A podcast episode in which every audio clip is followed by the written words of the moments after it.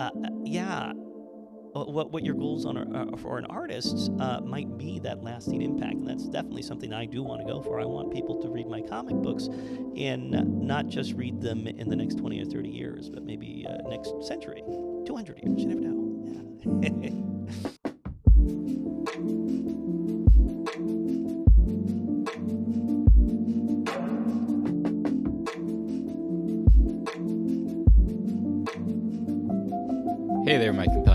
I'm your host, Aaron, and joining us today is special guest Phillip Gerba. He's a New York City tour guide at the tallest building in North America by day and a talented comic book artist by night. Combining his deep knowledge of history and education at a clown conservatory and a passion for art, he's created a comic book genre completely unique to him. Without further ado, let's welcome Phillip. Hello, hello. I want to know a little bit more about how you became so knowledgeable about New York City. Yeah, well, I've been um, well living in New York City since uh, 2004, uh, and I've been working as a, a tour guide since uh, I think 2009 was when I first started working. I started working at the uh, Radio City Music Hall. They have an excellent tour program there. So uh, if you can't see a show at Radio City Music Hall, take the tour. It's uh, really good. And if you do see a show, one little tidbit about Radio City Music Hall: uh, if you see a show, if you don't see the show tour, go use the restrooms because the restrooms, each one of the restrooms has a lobby that's decorated uh, by uh, some of the most talented artists of that era, which is 1930 uh, too. So that that really ignited kind of my passion for learning more about history. And I've always liked history, uh, but that's when I uh, did become a licensed tour guide. Uh, the summer after I started working for Radio City Music Hall, I did some walking tours there, and um, I also worked at. I was just talking about, about you earlier. I also worked at the Intrepid Sea, Air uh, Space Museum as a tour guide, and now I work at One World Observatory as a tour guide. So. Uh, a lot of it is talking about New York City, and really listening to people ask questions about New York City so I know like what might I be interested in the future. Do you ever get stumped? Oh yes, all the time. And every time I get stumped, uh, every time I get stumped, I try to figure out what either the answer is, sometimes not just the answer, or what the best answer is, which uh, um, it, it, can be no one really knows, you know. As I was like, like where did like where did that story come from? Or one of the things, and one of my my friends uh, is Mike Miscione. He used to be the uh, the uh, Manhattan borough historian, and his his least favorite question was, "Where is the official border of this neighborhood or that neighborhood?" Because there really aren't any for any of the neighborhoods, and and it's odd because neighborhoods are such an important part of New York City's culture. Like, what neighborhood are you in? What neighborhood are you from? That you can say you're from a, like one neighborhood, and and other people in the same building will say, "No, no, I'm in this other neighborhood," and a lot of it has to do with uh, uh, who you identify and which one of the neighborhoods you identify with. Uh, so there's no real right answer to what neighborhood is this? Yeah. yeah, I mean, uh, I think with a lot of cultural customs, like uh, I had a friend asking me the other day, why is this type of cuisine and this type of cuisine have similar dishes? It's like, well, they both taste good. they both people. taste good. Yeah, yeah. They had the mm-hmm. ingredients accessible. There you go. Culture pervades uh, geography. Mm-hmm. So what I'm trying to understand a little bit more about your tour guide stuff is okay. what question would you say just you get asked the most? Uh, what question do I get asked the most? Well, really, it's it's where's the bathroom? Uh, but I bet you do. Yeah, it really is. Uh, but y- you know, I get a lot of questions about uh, New York City uh, and a lot of questions about different buildings, especially now that I work at an observatory. You see a lot of buildings, and people come to New York City for skyscrapers. And the skyscraper that everybody wants to know most about is the AT&T Long Lines building. This is a building uh, in Lower Manhattan that doesn't have any windows, and that's why. Why would you build a skyscraper without any windows, right? And, and the real reason is it wasn't a, a, skyscraper built for people; was a skyscraper built for machines, right? Uh, it was built by the AT&T uh, Long Lines company to house all their telephone switch switching equipment back in the 1970s. Uh, now that's all computers. If you think of how big a computer was in the 1970s versus today, you, will probably guess that, uh, yeah, they don't use all that space anymore. AT&T takes up maybe a quarter of that space, and they lease the rest out to, to other computers, mostly data storage. Uh, and computers don't care about the view. But what they do care about, two things they care a lot about is one is heat and one is humidity. Uh, and those two factors are a lot easier to control for if you don't have any windows. So it's a lot mm. cheaper at the end of the month. But there's also another thing. If you think about the 1970s, one thing that they were very much worried about was the Soviet Union launching a bunch of nuclear weapons our way. And, and they did make that radiation proof. Yeah. Mm-hmm. When I was at the observatory, I met you. Mm-hmm. But as I was walking around, I did see that building, and my friend was very confused. He was asking me, "Are there windows?" And Yeah. now I feel bad because I was telling him, "Yeah, there's windows. They just blend in." No, no, there's no windows. Yeah, yeah, and it, yeah, and another thing is that the, the NSA does have an office in there too. That's one thing everybody asks. And and part of it is they do have data storage there. But yeah, if you're gonna tap a phone line, that's where you want to go. I figured there was some yeah, mhm. defense-related use yeah. case Well, it's for that building. communication. It's communication, and if you want to know. Uh, if you want to spy on people, tap their uh, their phone lines. You know, so uh, that's not rocket science there. I mean, I think you've proven already that you're the expert on New York City knowledge, but I have some concepts that I want a little help in Sure, sure. understanding. So, the New York City is built on a grid, Mhm. but Greenwich Village isn't. Yeah. Do you know why? I do, and it all has to do with uh, your friendly mosquitoes, right? and uh, uh, the mosquitoes uh, spread yellow fever, right? So when we were a young country back in the uh, the 18th century, so when we were like the capital of the United States of America, uh, we had yellow fever outbreaks, and they were in the summer. And they were some of them worse than the other, but they were really summer after summer. A lot of people were getting sick with yellow fever. Now we didn't get the the mosquito connection, but what people definitely noticed is that if you lived in lower Manhattan, and lower Manhattan was the docks, right? And one thing mosquitoes love are standing pools of water. And when you think about like barrels, they always have standing pools of water on top. That's a great place to breed mosquitoes. Uh, but if you left in the summer, you left where the mosquitoes breed in the summer, and you go to places like Greenwich Village or even further up uh, in Harlem or uh, places in Brooklyn, you wouldn't get yellow fever. And Greenwich Village was really the ideal place because you could still do stuff in New York City, but you could still be a little safe from uh, yellow fever. And they called these people yellow fever refugees wherever they went, right? Uh, but in Greenwich Village, you got this area built up with this kind of spaghetti shaped, you know, street grid. Now, in 1811, we, we came up with the, the commissioner's plan, and you have three commissioners who create this grid plan that covers most of Manhattan. In other places like Harlem, Harlem uh, had to conform to the grid there, right? But Greenwich Villages didn't, and that was mainly because that's where i- i- people who had the money and the means to leave during the summer months uh, set up, and they built big, and they built uh, buildings that were just kind of hard and difficult, and they had political clout, so they didn't really have to conform to that grid pattern. And that's why it's a little bit easier to get lost in Greenwich Village. And uh, one thing you, you do notice is they have the avenues plowed through there. Is that didn't happen until the middle of the 20th century. Uh, so for a long time, you had cheaper rents there because people got lost more. So and that, and that's what actually ended up kind of attracting the, the counterculture movements, whether you're talking to the beatniks, the hippies, the punk rockers, or um, you know the gay movements, uh, the gay rights movement uh, really started in Greenwich Village, and the reason that's where uh, you had the the people who were kind of on the fringes of society at the time was because the rents were cheaper. yeah, and, Yeah. and the rents were cheaper because you got lost more often. What I'm uh, creating a joke in my head is that mosquitoes had, you know, caused a boom in Greenwich Village, Absolutely.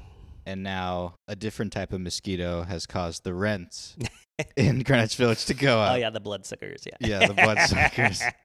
Yeah, Mhm. rents do, and Yeah. that- that'll be uh, an arm and a leg. Oh yeah, yeah. It's very difficult to to get, you know, affordable rent anywhere in New York City. Yeah. Especially that neighborhood. Oh yeah, absolutely. And, and that- what part of the thing is that neighborhood is you have a lot of uh, historical landmarks now because okay, you have Cafe Wha that launched the career of you know Janis Joplin, Jimi Hendrix, and they, and they have a lot of really great performing arts venues there. In, in addition to that, uh, La Mama Experimental Theater Companies. When I actually performed that uh, back when I was younger, and when I was younger, I was a professional clown and juggler, and uh, at that time I actually got that was the only time I got hired as a tight wire walker.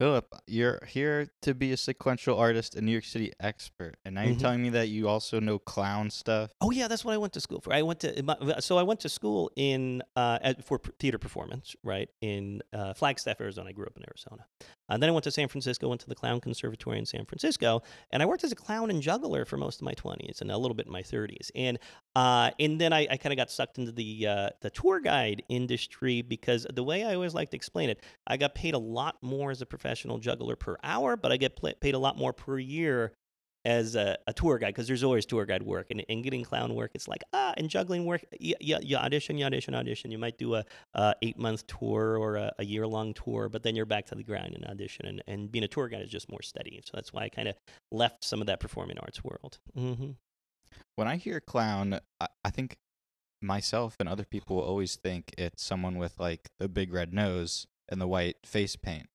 But correct me, clown is actually much more broad. It's all about character work. Mhm, absolutely. And uh, uh, I did have a big red nose, but Oh, I didn't you're do the, I didn't do the white face. I did an Auguste face, right?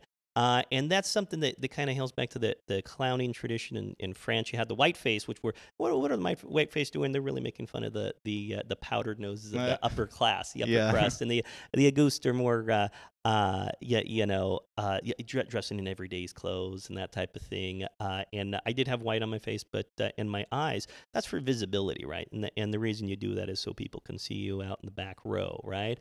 Uh, so uh, the reason clowns always wear makeup is because you always have big spaces, especially with the uh, American circuses, three ring circuses, which aren't really around anymore, but Barnum and Bailey, right? Uh, you had the, the the closest person to the clown is sometimes over 100 feet away, so you have to be able to communicate what you're uh, uh, with your face, and you can't do that without makeup, uh, not effectively. But you do have other clowning traditions, uh, theatrical clowning, and, and like Commedia dell'arte uh, is something I very much consider clowns, which is working with masks. Uh, but a lot of the, the work I did didn't rely on heavy makeup. It was uh, a lot. I, I did elementary school shows a lot with Food Play, which does which is more of a juggling show, but there's definitely a lot of clown elements. And I also toured with Winnie the Pooh live, and we had the Honey Helpers, which were kind of like the Hundred Acre Woods version of the clowns, which was really fun. hmm Yeah. That's so funny. the bit about white faces being uh, a joke satirically of the elite. I feel like in the modern day, people are doing orange faces. Oh yeah, yeah, absolutely, absolutely. And it's always, uh, it's always, you know, that's part of clowning. It's always good to take that that that the higher ups down a little notch and making sure everybody knows. Yeah, okay, they might have a a place of power, a place of privilege, but they're still human. And uh, I think some of the greatest clowns, and even the greatest clowns of the, the I love the silent film era. That's what Charlie Chaplin was all about. That's what his tramp character was always doing, always taking down the. Uh, the people in authority just down a notch and realize making sure everybody knows everybody's human, not just the not just the tramp. hmm I wanted to wish you a happy alligator in the sewer day I was wondering if you did that on purpose. I was because wondering. it is February 9th. It is February 9th, Alligator and Sewer Day. Uh, this is the day that we have the best um, evidence of an alligator in a sewer. Uh, and it happened in in, uh, in Spanish Harlem of our places, and in February uh, of all places, uh, times, right? Because this is winter, right? This is not where you uh, you would think an alligator would ha- be happy there, and, and the alligator probably was not happy. It was in the sewer, and one thing that was very common at that time is you could you could take the uh, the manhole covers off, and uh, you could dump the snow there. So it was a snowy day, and three kids were shoveling snow. They started shoveling down there. They saw a little alligator. da- It wasn't really that little of an alligator, but he- they saw an alligator down there. They took a, a clothesline, lassoed it, pulled it, pulled it up, and then it snapped at one of them. And they took their snow shovels and just boom, beat it to death, which was uh, kind of an inglorious end for an alligator in the sewer. Have you seen an alligator in person before? Yes, I have. I, I, I, I, when I was a kid, believe it or not, I really wanted to be a herpetologist. So I loved alligators, and uh, I loved I loved reptiles and amphibians. I grew up in Arizona, where you have a lot of reptiles. One thing I used to do a lot No did- alligators. no alligators, no alligators. We had a lot of what we call horny toads, which are lizards. Uh, for those of you who don't know, but I used to catch those all the time, and uh, and my mom wouldn't let me keep them, uh, which was wise. And she always my- Wise. I was a, yeah. My mom is a biologist too, uh, and she always wanted made sure like uh, these horny toads they have a very uh, limited hunting pattern. She always said I had to put it right back where exactly where I got it because even if I took it across the street, it might starve to death because it wouldn't know how to hunt in that particular area. Uh, but um, uh, but yeah, I, I loved uh, the snakes too. A lot of snakes uh, in Arizona. This is all starting to Mhm. make sense. So, Phillip has crafted multiple comics, but the one that is perhaps the most impressive is the Animals of the Apple comic, which just I think you did it weekly, right? I did it weekly. Did it weekly. He Mhm. would release new uh, drawings, and you know it has the comic book bubbles, but it's all about the animals in New York City and the history behind it, and it's just it's it's pulling like the information in New York City with the talent of you know drawing and being able to just condense all this information down in just a few sentences per page um there's so many reasons why I think it's an incredible comic and encourage anyone listening to go and see the comic after listening. But one thing that I think just really struck me as like amazing was you drew yourself with a beard but also morphed yourself into a whale's body or a fish. That was just or a fish. Mhm, Yeah. and I could tell that like what you were going for. I thought that was just so skillful.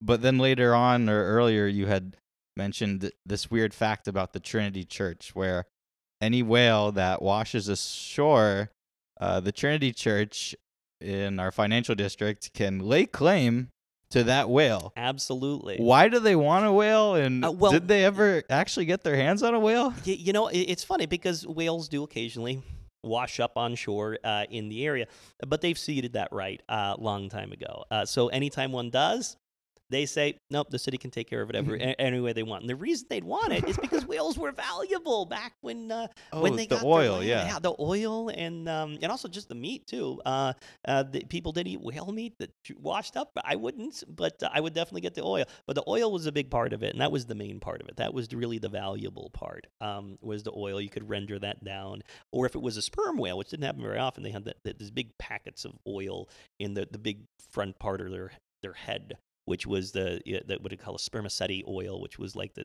that was the good stuff, right? But any blubber you could just uh, basically heat up and it would melt all the oil out, and that was uh, how they lit their houses. I'm saddened that the whale population is just not what it is, not what it was, and it may it probably will never recover. Yeah, but not in my lifetime. Uh, But yeah, it's, it's going to take a while because uh, one of the things about the whales is they have a long gestation period. But uh, speaking of someone who who does read a lot about animals and also reads a lot of history, one thing I've noticed is if you went back to it, one of my favorite Star Trek movies, right? Is Star Trek. It was I think four. It's the one where they went back in time, Yeah. right? And the, the whole plot of that was the whales were extinct. And if you go back to 1980s, early 1980s, and you talk to a naturalist, most naturalists who study whales thought that by 2020 there would only be be- maybe one or two whale species alive. Not a single one of those species has gone extinct, and that's not an accident.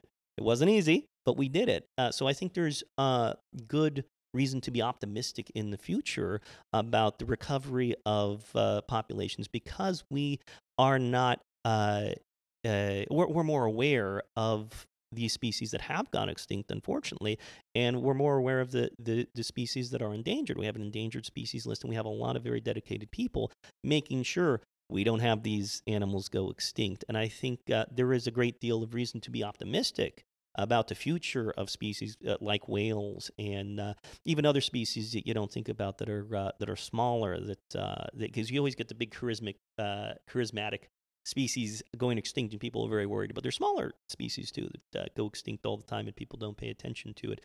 Uh, but people are starting to pay more attention to it now, and I think that's a, a sign for being a little optimistic about the future.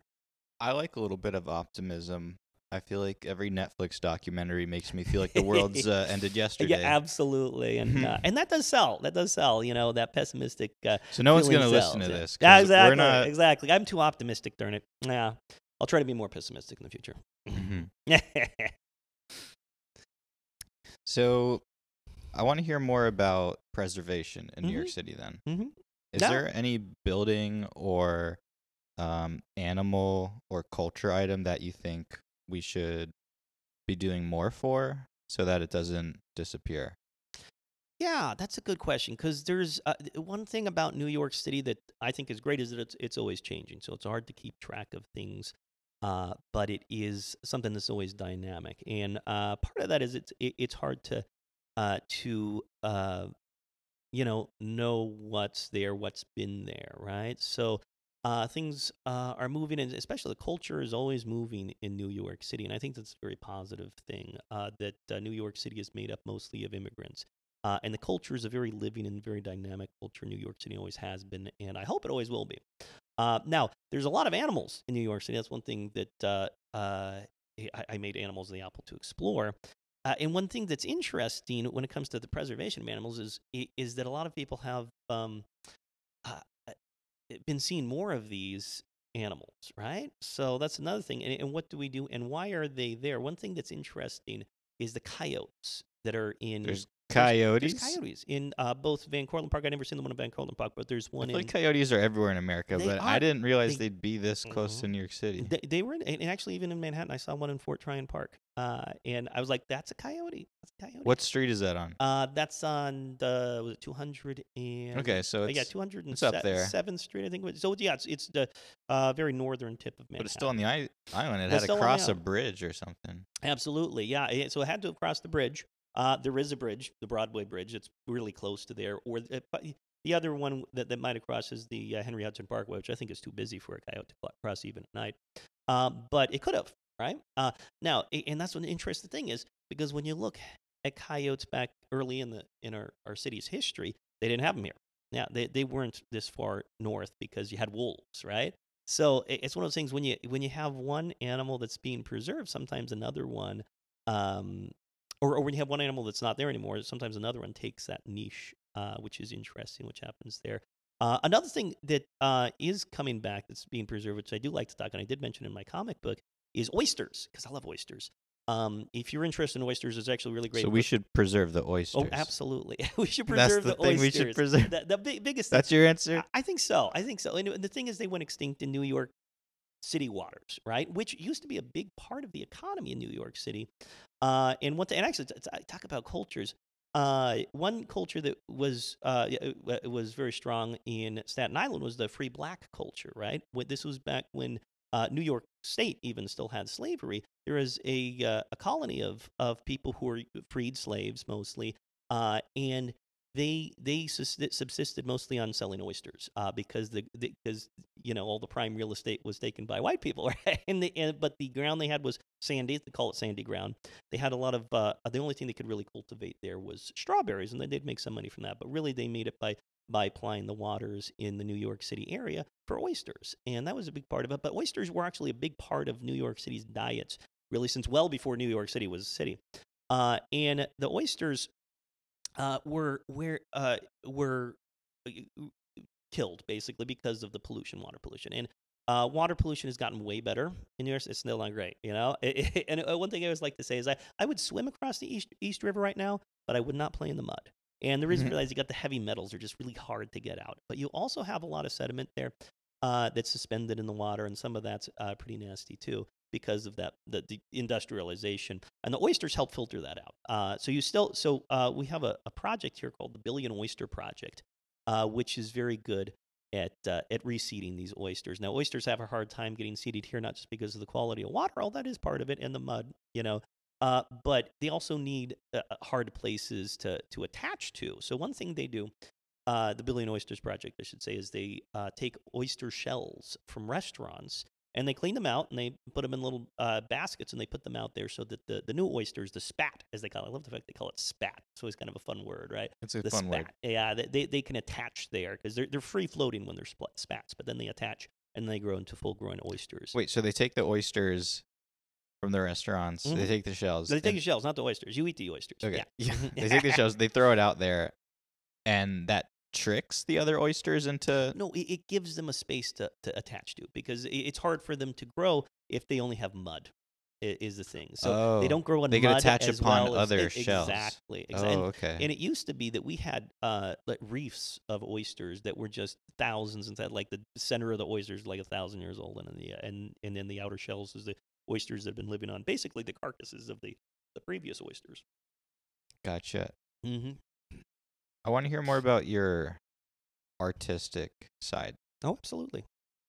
How did you get started in drawing? Yeah, well, that came later in my life than uh, most people who are artists. I think because I uh, this was when I was a professional juggler, and um, what had happened, I was touring with uh, Food Play, which uh, we do a lot of elementary schools, uh, and we teach kids uh, the value of proper nutrition through, of course, the magical edu- educational power of juggling, and they still do it. They're still doing that, and they're still a great company that does that.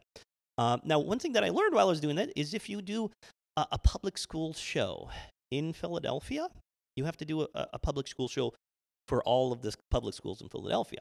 And that was an eye opener for a lot of reasons, but one reason is, is the wide variety of maintenance that happens in these stages. And I one of them was uh, one of the things Philadelphia put a lot of money in their public education system in the in the 20s, right? So you have a lot of schools that were approaching 100 years old, uh, and some of them were very well maintained and very well conditioned. Uh, but there was one that, that the, the stage that we were performing and wasn't great. So long story short is I fell through a stage. Uh, Oh, no. yeah, I know. And I, I hurt my my. Can I wait? Can I guess what happens next? Oh, oh, go go ahead. While you were recovering, you got into drawing. It- Not not really. Oh, no, no, it, it was Okay. no, it, it was close, but I, I, I did flat. I couldn't work, so uh, for it wasn't for very long. It was for like a week. I was out uh, with my foot up on a dip. But I'm like, okay, I'm a clown and I'm a juggler. I rely a lot on my body to, to, to what happens if I have a bigger injury and I can't work for more than a week? What if I can't work for a year? What if I, what if my career is over because of an injury? And one thing I always knew I wanted to do when I was younger was write, right? And when I was a kid, I, uh, or when I was a kid, when I was in my 20s, not even a kid, I was thinking, okay, I'm going to be a performer for a while, but when I get to be uh, middle years, which is what I am now, uh, I wanted to be a playwright. That's what was I, I was wanting to do. But it so happens I was also reading a lot of webcomics, and I uh, and it was really the the digital medium that made me think, you know, instead of being a playwright, why don't I do comics? And why don't I do digital based comics? And, and I, I remember the, the comic that I was reading did it was uh, Rich Burlew's uh, Order of the Stick. I'm also a big uh, Dungeons and Dragons player, right? And Order of the Mhm. Stick is a Dungeons and Dragons webcomic. And it was really the way that it, it- I can tell you the comic that, that got me to, to think about being a webcomic artist is uh, when Roy fell from the dragon, which uh, just disappeared. And all of a sudden, instead of being a comic book page, it was a scrolling affair, and it was something that could change so quickly. And when I first started doing my my web comics, I really did more of that stuff where I'm like, okay, I want this to be a digital experience as opposed just to be a thing. And I kind of went away from that uh, for a few reasons when I started studying uh, art because I didn't like back. This was not terribly long ago. I, I, was in my late twenties when this happened, so uh, it, this was. Uh, uh, you know, uh, it was, so it was less than 20 years ago that I started learning how to draw uh, in any serious way. And I, I took some art classes as a theater major. You do a lot of design classes. So I did a little bit of that. But really, I didn't really think of becoming an artist until. Uh, until then, until my late twenties, right? So, and most people who are who are wanting to be a comic book artist or create comic books are in their teens or twenties when they say, or even earlier than that. Some people, you know, I- Yeah. always feel like there's some people who always knew what they wanted to do. there's some the- people like, coming out of the womb and they're like, I'm gonna like, draw this- the next Superman. I know, I know, and this is something that um, you know, and I I liked comics, uh, but I, I like a lot of things that I, I never thought a guy like video games too. But I'm not going to write a video game or create a video game. So there was that that paradigm shift, and it was really that okay, I should start writing it. And then I I decided to do try to do a web comic. My first web comic wasn't very successful and on a lot of levels What do you mean not successful? What's your benchmark? Uh, benchmark is um, what is my benchmark? Well, for one thing, it wasn't really what I wanted, and it kind of fizzled away. And part of the reason it fizzled away is because I, I started working. I started working too hard. No, I started working too hard as a, a tour guide. Because I mentioned I, I worked both at Radio City Music Hall and the Intrepid Sea, Air and Space Museum. What I didn't mention, I was doing that at the same time. so Oh, it was one of those things that okay, I, I just realized. I just worked for the past 60 days without a single day off. No wonder I can't do my webcomics. But uh, that's the, the problem with working two part time jobs is way harder than working one full time job and trying to do anything else. Well, that didn't answer the question, though. It does give more context. Mhm. It was unsuccessful because, you couldn't be it- consistent It- with well, it because you were be being consistent overworked. with it is a big part of it, and it kind of fizzled. Um, another part of it was uh, that I, uh, uh, I, I, I like kind of didn't have a, a branch to go there, and a part of it is is I didn't have an ending, and uh, what I decided to do when I started doing my comics again, because I did that, and I also I was also doing another uh, uh, comic book style comic, which was Xiphon Balthrix, uh, and uh, I uh, Xiphon Balthrix was just like kind of a joke a day comic. Uh, Egg Rogue with the Night Slayer was my first comic, and it was I kind of had ways to for it to go, but I didn't have the full scope of how big of a project I want to do. So when I started doing my comics again, I decided made a conscious choice of making very short comics at first. Uh, so Animals the Apple is a series of two-page stories, and I kept that um, uh, that that format, and that really helped. Uh, Right now, my comic I'm doing now, which is a, a weekly comic, uh, that is uh, called Epic Duels, and it is a four-page format. And I'm now I'm building up, so I am I do have larger projects on the horizon. Uh, I have a uh, uh, comic that I'm writing right now is the rough draft, where I'm uh, on like page 170 of page. Uh, I was going to say 200, but the rough draft's going to be way more than 200 Well, pages. how wait, yeah. how are you able to do four now when you're doing two prior? And four uh, four pages uh, for a story, not for Well, a, are you spending twice as long before uh, you do the release? no, releases? No, this is still a weekly comic. It's more how Yeah. long how long is the story?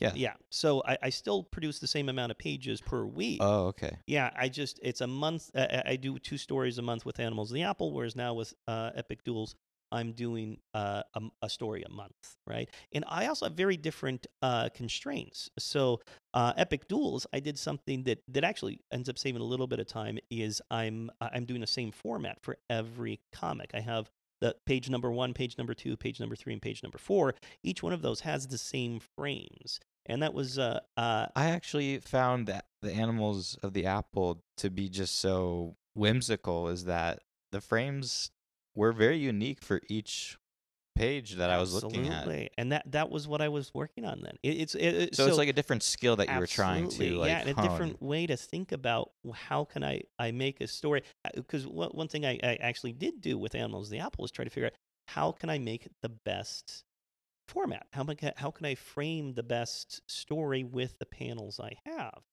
and uh, now uh, I got a good sense of that so I made a framework that I liked and now with Epic Duels how can I fill this one frame with compelling stories Ah, so it's much more narrative driven now. Absolutely, and it's much more exploring the nuances of different genre for this one. And, and uh, for my epic duels, uh, I have uh, kind of four series I'm planning on. Right, so I have the first one, which is fantastical uh, duels, which I'm really is focusing on the genre. Right, so.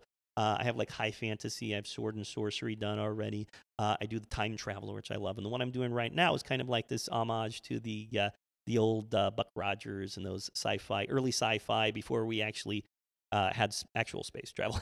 yeah, and that type Yeah. of uh, style. And then I'm going to go to some cyber cyberpunk, steampunk, and um, Just everything. yeah, punk. everything, everything. But punk then- punk. exactly. Yeah, punk, punk. Uh, yeah.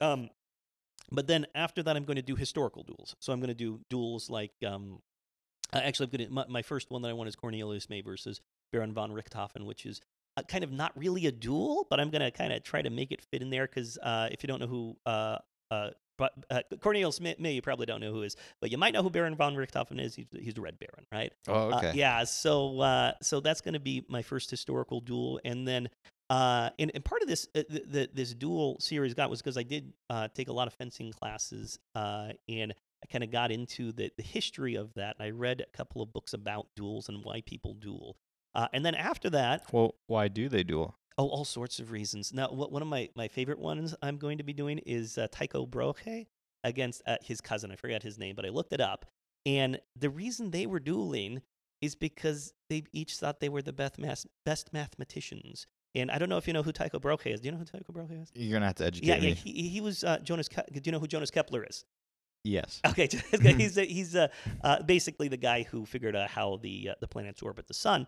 The reason he was able to do that is because Tycho Brahe had the best uh, observatory, and he had he was a great mathematician, uh, and he he he was able to help out uh, Jonas Kepler. Uh, fun thing about Tycho uh, Brahe is that the thing that most people know about him is he doesn't have a nose. His nose was cut off in a duel. About who was the best mathematician, which is kind of crazy, uh, but that's that's one of the reasons that people duel is because they have an argument that they can't settle with their words, right? Uh, and, and uh, the odd thing is, He he thought he knows best. exactly he, Get it? Nose. yes, the nose knows, but he knows he's famous for having a golden nose. Uh, yeah, so there's all sorts of reasons that that seem you crazy. are the only person I feel like on planet Earth who's doing comic books about these historic figures. hmm Your comic books are also extremely wise. Thank you. Um, for instance, like in one page, you had said that anger heals slower than scrapes. Oh yeah, yeah, and that's another Do you remember writing that? I do remember that, and I remember that experience too. And this is another thing I, I I've been doing in a shorter form. And, and Uh, well, my plans are I do uh, so I do this this weekly comic. I don't do this for all year. I, I do uh, uh, do it until I have a comic book, which is uh, usually uh, uh, uh, twenty uh, to twenty four weeks, right? So it's about half the year. About half the year, I'm going to be doing these. The other half, I do shorter form comics. Uh, I did Squarely Quick for two uh, two summers. I'm definitely going to do something like that this summer. I'm still kind of thinking about what that's going to be. Uh, but yeah, a, a lot of it is autobiographical experience, and it's like, Can you explain the anger heals slower than scrapes? yeah, it was. How did that like it, it, revelation occur, and how could and then you were able to articulate it Yeah, like that? it, well, it occurred because I was I was riding my bicycle, right? Uh, I was riding my bicycle uh, in a, a part of the, the West Side Highway that turns suddenly to the to the uh, uh, west, which uh, is where the sun sets, and it was right at sunset. Guy gets blinded. He slams into a sign because Was this another cyclist uh, it was a another car? cyclist. It was another Okay. cycle. Oh yeah, yeah. This is yeah. For those of you you, you who uh, who don't frequent the, the West Side Greenway, this is one of my favorite things about living in New York City. Is the bike path there uh, is uh, uh, an amazingly well protected bicycle path from uh, uh, from cars. And he he fell down. I. I uh, most people's instincts were to say, "Are you all right? Are you okay?" And then there was another person who just came down there swearing up the a blue streak, and I, I just like looked at that person and they were so angry. And I'm like, how can this much anger happen uh, over someone who had an accident? Which, I mean, granted, he probably should have been paying a little bit more attention or realized that it was around sunset, so he might not uh, have the best visibility around this curve. But everybody's made that mistake. But they, but this person was so upset at a mistake someone made, and I had, uh, I had more sympathy for her than than the person who actually had the scrapes because I figured, well, he's gonna heal. I don't know how she's going to let go of that anger because it's a tough thing to let go of anger. And it was really just thinking about that moment. And when I went home that night, I wrote that comic about exactly that and exactly my Wow. thoughts there. Yeah. You were freshly able to just make that connection. Mm-hmm. To me, that was like the climax of the whole piece. So, did you draw it all, and then you were like looking for like some banger to put at the very end, or you just started it from the very beginning, just with that Oh no, I that I- knowledge? No, for me, I, I- I just uh, I drew them uh, like squarely quick. I do squarely quick drawings, right? So I, or fairly quick drawings. It's a pun, right? Um, so I just drew, uh, and I tried to keep it each panel down to twenty minutes a day. Uh, and You set a timer. Yeah, I don't. I don't set a timer. Yeah, I probably should because yeah, some of them, and it's clear. I think some of them like okay, that one he definitely used twenty minutes only, and that one, yeah, he took a little bit more time. Um, but um, uh, but a part of that was generating ideas quickly, and sometimes your your best ideas come very quickly, and uh, and other times you have to draw them out. And and this was all about getting those ideas out that I wanted to get out. That I don't have time to do a full comic. I don't have time to develop yet, but I kind of want to experiment on what might be my future uh, projects. Which which ones are more successful? Which ones do people seem to like better? Uh, and uh, and that type of thing. And I, I think having this kind of quick generation is um, uh, is something that's useful for most artists. Yeah. So we did discuss success a little earlier in this conversation. hmm Before it was not being consistent Yeah. means you won't be successful. But then now you're trying to decide what you work on next in what will be the most successful. So is there now a new benchmark? Assuming you could be consistent, what Right, is yeah. successful? How That's do you exa- then decide? Uh, Well, eventually, because right now I'm a full time tour guide and, uh, and I haven't really actually made any money selling comics, right? So eventually, I think successful is going to be I'm going to be a full time comic book creator and then a part time tour guide. And then it's one of those things. Eventually, I don't want to have to be a tour guide. I probably will because there are. th- I, uh, I'll probably go back to being a walking tour guide uh, for a couple of reasons. But one is I do like to interact with people, and uh, being an artist, particularly a comic book artist, is uh, something that that you have to have a lot of time alone to do. So uh, I, I I feel like if I uh, it, it would be very easy for me to just lock myself into a room and not you know uh, experience the world, which is one of the, the best things about being a tour guide. So I think for success for me is is actually going to be financial success in the future, uh, which I, I I still don't have yet with my my comic books, but uh, but I'm I- I'm kind of in this place where I'm comfortable with the amount of money I'm making as a tour guide, so much so that I can um, really focus on making my art the way I want to make my art, with less of a uh, an emphasis on how I'm going to sell it. because you're the audience and other people that are watching and reading, but you don't have to compromise your artistic style. Mm-hmm. You could produce it in the vision that you had because you're not depending upon it financially.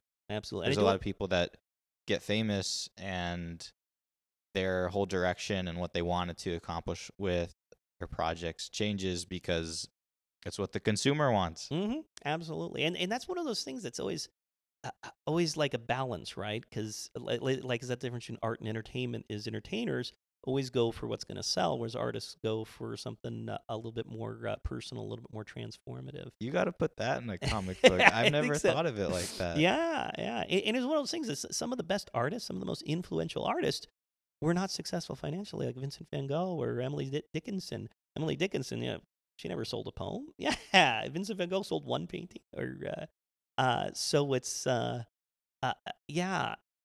uh, What what your goals on are, are for an artist uh, might be that lasting impact, and that's definitely something I do want to go for. I want people to read my comic books, and not just read them in the next twenty or thirty years, but maybe uh, next century, two hundred years. You never know. Yeah. That's amazing.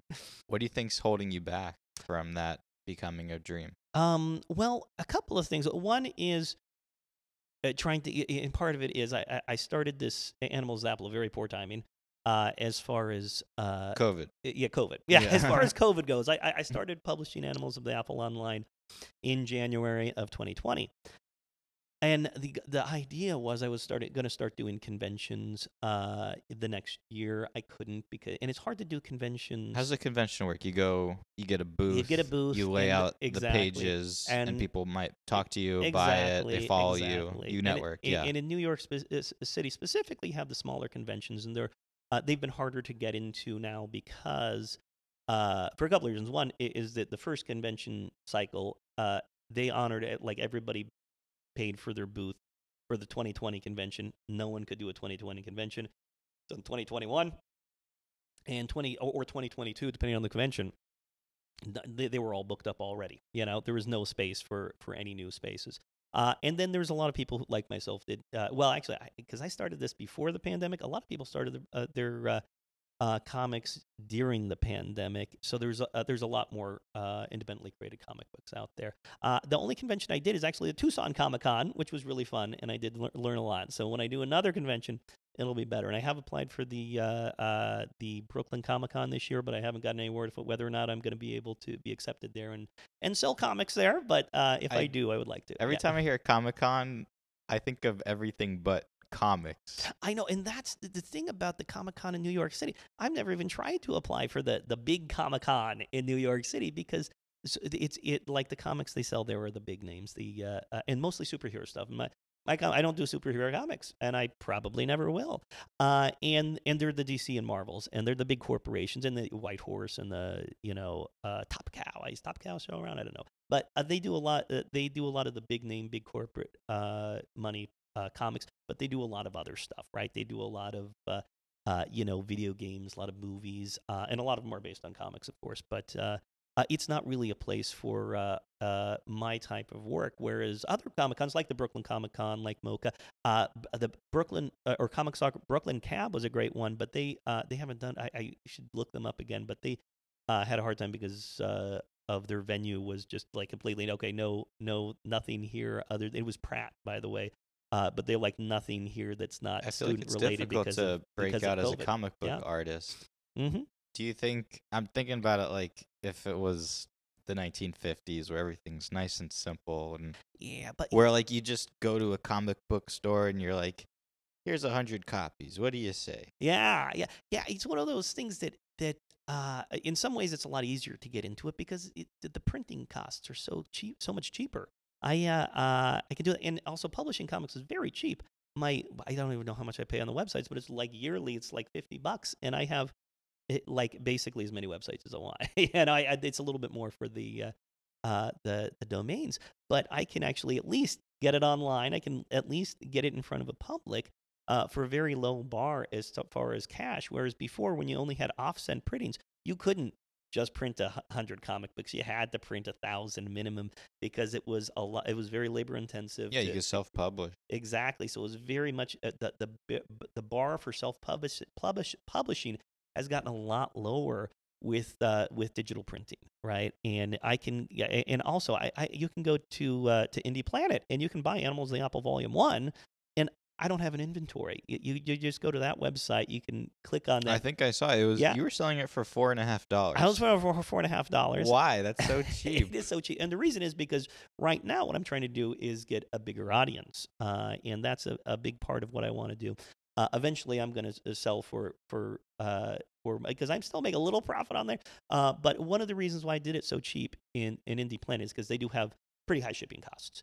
Uh, Mm, so my okay. like, but the target is what I want to have uh, right now is to have people get a comic in their hand for about five dollars uh, and they can have that comic in their hand. And, and that was very different from when I first started this. I'm like, I, I, like, is print still something I wanted to do? When I first started thinking about sequential art, I didn't, and um, uh, I didn't think about that. I thought about okay, advertisers, and now we have Patreon too, and and uh, and things like that. Which which I, I don't know. Do you have a Patreon account?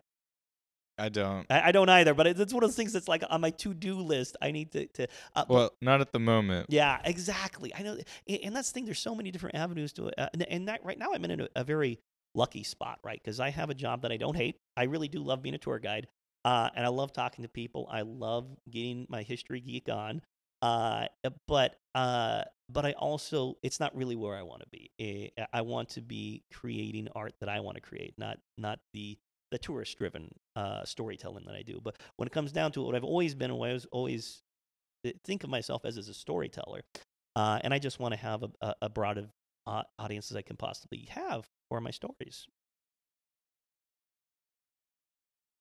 Speaking of audience,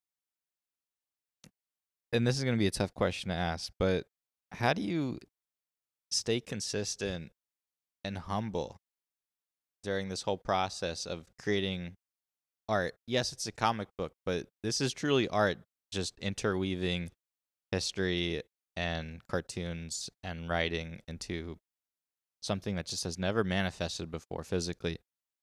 Because I feel like if I was making what I'm going to say masterpieces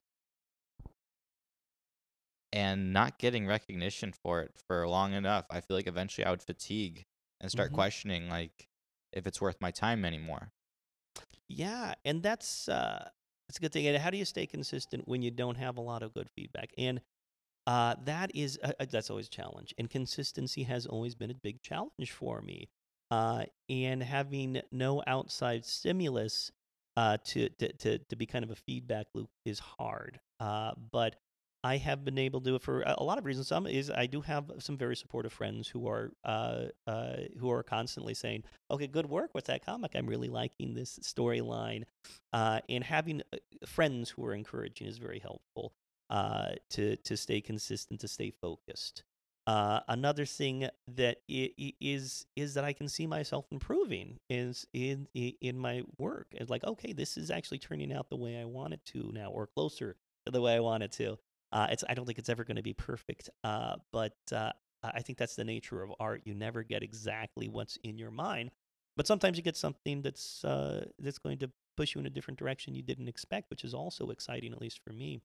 Uh, and um, I, he also said, "How do I stay humble? How do I stay humble? I'm not humble. No, uh, no. But one, one thing You don't think you're humble? no, no. I uh, I think I'm very arrogant. No, but one thing that does help is uh, my work with history, right? Because when you're looking at all of the great success and failure stories, often with the same person, it's like i- it's so quick to go from the, the height of being at the top of your career to like never being hired for anything again. A a great example of that is uh, Chrysler. Oh, you're It- saying like you can go from very high to you very can go low. from or- successful to unsuccessful pretty Oh, fast. yeah, you see that. Like one of my favorite uh, architects is William Van Alen. William Van Alen did the Chrysler Building. Yeah. and he did it for Mr. Chrysler. He didn't do it for the Chrysler Corporation. He did it for Mr. Chrysler. And now he didn't get a contract before that, right?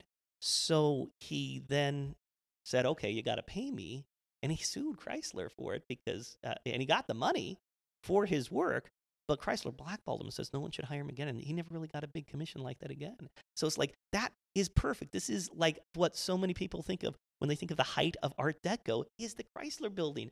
And he, re, he I, not that he d- died destitute, but he never got a big commission like that again because of uh, just the, the, the roll of the dice and the way the contracts laid out afterwards, and how he had to to, to sue to pull the teeth out of that. that I'm not sure how to interpret that. So is Yeah. there do you take solace in the fact that people can just make it and then not make it, just disappear? God, disappear. Well, that that's interesting because, uh, it, like, how capri, uh, uh, capri I don't. uh, What's the word I'm thinking? Capricious? Capricious, capricious life can be. That's the word I was looking for. I taught you Capricious life. something. I know that's right. You taught me how to pronounce that word. That is one of those. That's one of those words I read a lot. And I'm like, I know how to pronounce that. Like, no, I don't. Uh, yeah, capricious. How capricious the world can be. So, and it can be that okay, all of a sudden you can be doing you know work uh, for for years and years without any success, any financial or uh, popularity success, and the next thing you know, you're you're you're selling a million comic books, right?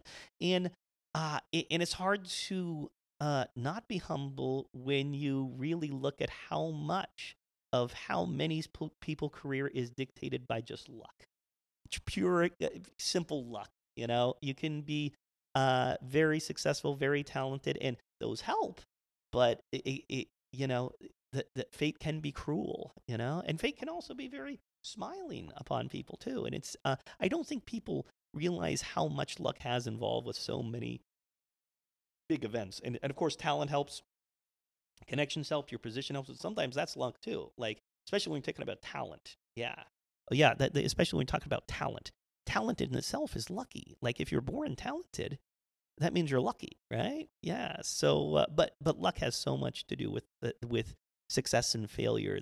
A- and when you look at history you can realize like man this if this just turned on the dime things would be very different. We wouldn't know who this person would was. I I never considered the fact that being born talented is luck. absolutely absolutely. I always considered it like after coming out of the womb, but that is so true. Yeah, yeah, yeah. Like, you your don't get to particular biology is that at all. Yeah, absolutely. Yeah, and, and one of the things is is like your your your conditions at birth have nothing to do with anything other than luck. Really, when it comes down to it, it's just like that little, you know, sperm at that, that little egg, and you have that. well, then everyone's the luckiest Absolutely in the world because Mhm. I don't Yeah, know the number of sperm, but uh, yeah, that's true. Yeah, there's a lot there's a lot. The odds are that- not exactly. on there's your a lot more sperm that never found an all egg, are, yeah. and a lot more eggs that never found a sperm. And yeah, yeah, yeah, just humanity in itself is just a lucky circumstance. And then having civilization and being in this moment in time is, I think, uh, a lucky place to be. And being a human is a lucky thing to be, right? Yeah, I mean, as far as I know, Earth is the only planet that can support life. Yeah, so far as we know. And it might be the only one in the entire universe or the galaxy, or it might not. We don't know. Uh, and that's another thing is, like, I, I always think about, uh, yeah, and I, I do like science fiction a lot. My what, One of my long term project is a science fiction comic book. And I, I, always uh, try to think, what is humanity going to be like in the next thousand years? Are we going to be a prime, predominantly planetary species for one species for one thing? Are we going to be living in space habitats and uh, are we going to be a multi I, I, assume we're going to be at least a multi planet species in a thousand years. But are we going to have the bulk of people even living on planets? Is is being a planetary person a rare thing in a thousand years? That's a really good question. Uh, I mean, if I throw my hat in the ring and try to answer that question, uh, there's a lot more resources on solid planets. So, you know, you could be in some space station in space, you could insulate it, but in terms of getting matter, that has to come from a physical planet or another station that has enough resources to not just self-sustain but actually create extra to send to other ones Yeah, but when you think about it, when you look at the mass in our in our solar system, most of it isn't planetary. It's mostly things like asteroids uh, or moons. That's another thing. How much w- uh, we live on Mhm. moons. So if people uh, in another thing that is difficult right now, which might not be difficult, and this is what's going to change it, is we're in the bottom of a very deep gravity well. So it's going to be a lot easier to get around in space if you don't have a deep gravity well. You have to keep digging out of. Every time you want to have resources leave your planet. Yeah. Okay. And, yeah. So that's that's my argument. And I- Historian, scientist, clown, Mhm, Yeah. cartoonist, everything. Amazing. Do you think aliens exist? Uh, you know what? That's a good question, and it's it, like we don't have any evidence of them. Uh, so uh, it kind of depends on what you mean aliens. Do I think there is an advanced alien civilization more advanced than us that's uh, within easy reach? No, I don't think so. Uh, I think we would have evidence of that now. Now, are there alien, you know, uh, animals out there or something similar to animals out there that uh, have, uh, you know, stone tool technology, even city state technology of the Bronze Age? We would have no evidence of that. Uh, so, uh, I, I, and it's hard to know because we have such a little, little set of data, and we're getting more and more when we're studying more and more exoplanets, and we do have a lot of planets. So my guess is there's probably a lot of life out there, but it's hard to tell with because right now, as for all of the life in the universe, as far as the sample size, we have one. So a lot is really just wild speculation until we get a better data set. Uh, but my guess, based on the data we do have, is that there's nobody out there who's more advanced than we are. That's close enough to to have because space is huge. So there might be someone It's pretty big. Exactly. You know, a hundred light years away that's big as big as us or bigger than us, but we won't know that for a hundred years when their light gets us. And uh, and as far as we can tell, uh, like one of the things that I think is the oddest thing about when we think about science fiction, we always just assume we're going to get past the light barrier as easily as we get back to the sound barrier. And uh, if we can't travel faster than the speed of light, things are going to be slow. And uh, one thing I think we did, what, and it's odd, like I had a I'm actually familiar with that. Yeah. Is that if we can't go fast enough and the metric is light speed, uh, we are just kind of doomed to stay within um, a small enough region within our own galaxy that a human life wouldn't actually be able to uh, explore another region. And I think that's see that's a formula that people use a lot, but they're thinking, okay, that's because we can't travel s- s- fa- faster than the speed of light. But the real question is that other half of the formula, human life. That's not going to be true, and I, I think people are going to be living long enough that they can go to uh, uh, the next uh, solar system over, many solar systems over. I think That's an interesting idea. That instead of Mhm. going faster, get humans to live longer. Absolutely, and and really, there's no scientific we- reason we can't live a thousand years, but there are a lot of that scientific reasons we can't go faster than the speed of light. So uh, it looks like it's a right now. It looks like it's an easier problem to solve. How do we get people to live a thousand years versus how do we go faster than the speed I of light? I feel like yeah, not that they're either easy problems, mind you you. can get a brain to live in a robot. no, I'm not Th- even talking about that. To me, that I'm seems within my lifetime Yeah. achievable. and I think we, we underestimate how uh, how uh, how close we are to to solving some of the problems with just aging. So we're just not going to age as much, and and part of that is going to be nanotechnology. I think we're going to you know figure out how to get the telomeres a little longer, but that's not going to do it. We're going to there's going to be a lot of changes. Uh, it might be my name. we might be uh, uh, we, uh, in a hundred years we might still be around. If we are, we should do another interview in a hundred years. All right, same, uh, yeah. same time, same place. See Same you on- time, same place. See you in, uh, see see you you in a century. on right. Alligator in Sewer Day in, a, in one century. So, Phillip, I am going to give you the floor to share all your um, socials or websites, Oh, yeah. places people can reach out uh, and see your work, but also any last words that you want to share with the audience. Please, the floor is yours. Oh, sure. Well, first off, my uh, website is phillipgerba uh. You can uh, see both Animals, the Apple, all the comics I have there, and uh, the comic book I'm working on right now, which is the Epic Duel series. Uh, you can actually buy, uh, you can get their links there for my social media to Phillip Gerba at Instagram and Phillip Gerba at mastodon.art. Uh, eh, oh, no, it was Phillip Gerba at art.social. That's on Mastodon, right? Uh, and uh, uh, yeah, and all the links are on the website there. Uh, and uh, yeah, just uh, if you're a creator, keep creating. Uh, and remember, you know, we have ups and downs in our life. Just enjoy the ups. Thank you. I feel like a creator, so I'm going to try to internalize that and I'll try to enjoy just the ups. It was a pleasure having you on. You taught me so here. much in such a short amount of time, and um, I'm really glad I met you. Me too. Me too.